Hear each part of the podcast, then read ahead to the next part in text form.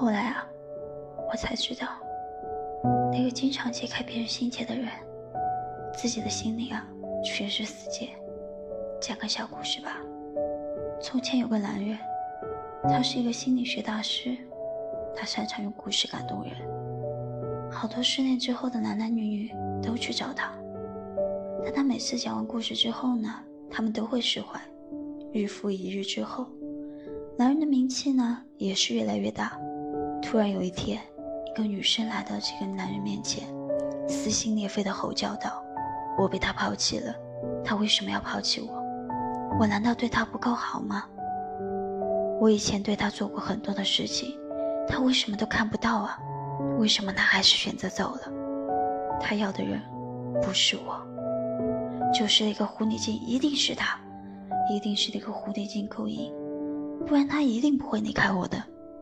男人笑了笑，说出了他自己的故事，但是男人最后还是加以补充，把两个故事结合在了一起。对女生说：“你觉得哪一个更让人悲伤啊？”女人痛哭流涕许久，才缓过神来，你难道：“原来，原来我以前就是这样对你的啊！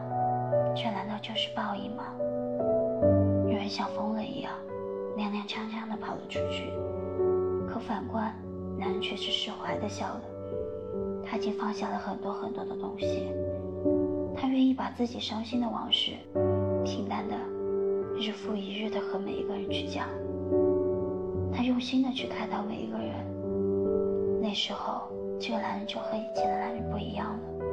他不会再执着于过去，他只会放眼于未来。我们反观女人，抛弃了男人之后不管不问，马上开始了新的生活。但是历史重现在了他的面前，他迷茫。他孤独，他想找一个可以解决的办法，但他丝毫没有发现自己以前做的事情比这个男人还要过分。爱情面前，我们对于过往只能放下，否则我们只会停在原地，开始对自己发出疑问，自我否定，自我批判，在日渐消极的状况下，慢慢的颓废。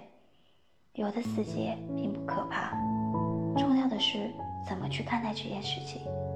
对于男人来说，这个死结反而是有利的。你不是真正的快乐，你的笑只是你穿的保护色。